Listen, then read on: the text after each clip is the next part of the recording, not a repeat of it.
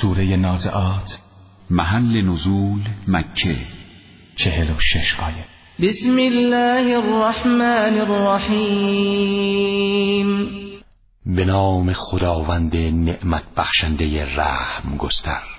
والنازعات غرقا والناشطات نشطا والسابحات سبحا فالسابقات سبقا فالمدبرات امرا سوگند به فرشتگان مأمور قبض روح که ارواح گناهکاران و کافران را با خشونت از بدنهاشان بیرون می‌کشند.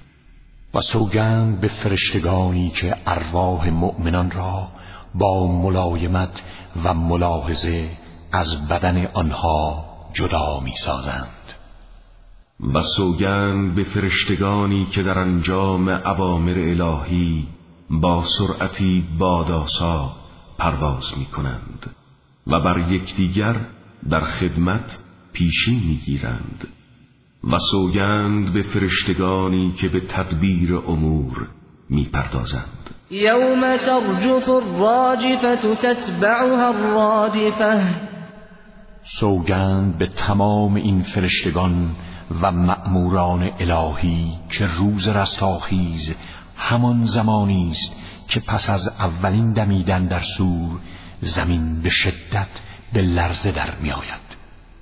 و دومین بار که در سور دمیده شود همه از گورها برمیخیزند. قلوب یومئذ واجفت ابصارها خاشعه در آن روز برخی دلها از ترس و نگرانی لرزان است. و چشمهاشان از ترس و شرمساری فرو افتاده است. يقولون أئنا لمردودون في الحافرة أئذا كنا عظاما نخرة. کافران در زندگی دنیا مدام می‌پرسند آیا ما پس از مرگ دوباره زنده خواهیم شد و به وضع اول خود به دنیا برخواهیم گشت؟ پس از آن که استخوانهای ما پوسید و تبدیل به خاک شدیم؟ قالوا تلك اذا کرة خاسره و می‌گویند اگر چنین وعده درست باشد بازگشتی پر از ضرر و رنج است. فإنما هي زجرة واحدة فإذا هم بالساهرة. بازگشت آنها تنها به دنبال یک سیحه آسمانی به وقوع می پیوندد و ناگهان بیدار می شوند و در عرصی زمین پدیدار می گردند هل اتاک حدیث موسی؟ ای پیامبر آیا داستان موسی را شنیده ای؟ اذ ناداه ربه بالواد المقدس طوى آنگاه که آفریدگار پروردگارش او را در سرزمین مقدس توا ندادا.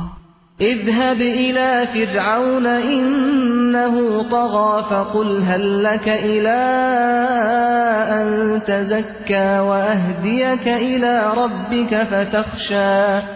و فرمود به سوی فرعون که سر به تقیان برداشته برو و به او بگو آیا قصد داری از کفر و ستم پاک شوی؟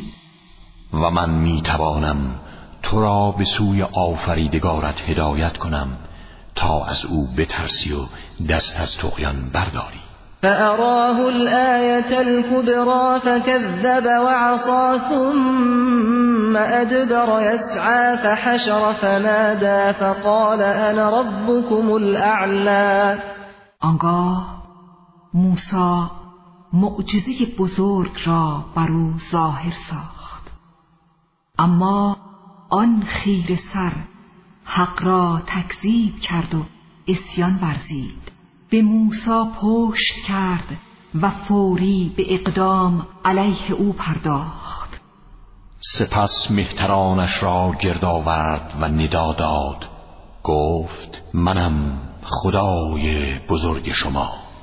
فأخذه الله نكال الآخرة والأولى. پس خداوند به کیفر اسیان و گناه فرعون را به عذاب آخرت و دنیا مبتلا فرمود. این فی ذلك لعبرة لمن یخشا و در این واقعه حکمت پندآموزی است برای آن کس که از عدم اطاعت خداوند می پرهیزد أشد خلقا أم السماء بناها؟ آیا خلقت شما انسانها و بازگرداندن مجدد شما دشوارتر است یا آفرینش آسمان؟ رفع سمكها فسواها وأغطش لیلها وأخرج ضحاها. خداوند آن ذات اقدسی است که سقف آسمان را برافراشت و به آن شکل و نظم بخشید. شب آسمان را تاریک مقرر فرمود و روزش را روشن. والأرض بعد ذلك دحاها أخرج منها ماءها ومرعاها والجبال أرساها. و سپس زمین را گسترانید. از زمین آب چشم سارها و چاهها را بیرون آورد و بر روی زمین چراگاه قرار داد. و کوههای ثابت و پابرجا بر روی زمین نصب فرمود. متاعا لكم ولانعامكم تمام این نعمات را برای شما و چار پایان شما به وجود آورد. فإذا جاءت الطامة الكبرى. هنگامی که واقعی سهمگین قیامت واقع شود يوم يتذكر الإنسان ما سعى وبرزت الجحيم لمن يرى.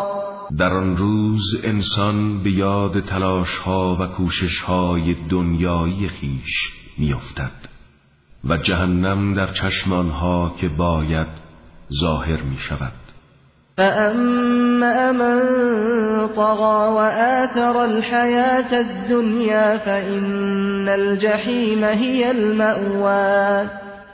و اما آن کس که اسیانگری و نافرمانی کرده و زندگی دنیا را بر آخرت ترجیح داده پس به واقع جهنم جایگاه مناسب او خواهد بود. و اما من خاف مقام ربه ونهى النفس عن الهوى اما آن کس که از حضور در پیشگاه ذات اقدس آفریدگارش بیمناک است و نفس خود را از هوا و هوس باز داشته فإن الجنة هي المأوى پس همانا سزد که بهشت جایگاه او باشد. یسألونك عن الساعة ایان مرساها؟ ای پیامبر از تو می‌پرسند که زمان پدیداری قیامت کی خواهد بود؟ فيما أنت من ذكراها إلى ربك منتهاها؟ تو در این باره چه علمی داری که با آنها در میان بگذاری؟ علم روزگار سرانجام تنها نزد پروردگار توست. انما انت منذر من یخشاها. ای پیامبر تو هشدار دهنده و نصیحت کننده کسانی هستی. که به قیامت عقیده دارند و از عذاب آن می ترسند كأنهم يوم يرونها لم يلبثوا إلا عشية أو ضحاها. روزی که کافران قیامت را با چشم خود ببینند آنقدر عذاب سخت و زمان دیر گذر است که در مقام مقایسه به نظرشان می‌رسد. تنها یک شب و یا حد اکثر یک شب و صبح روز بعد در دنیا زیستند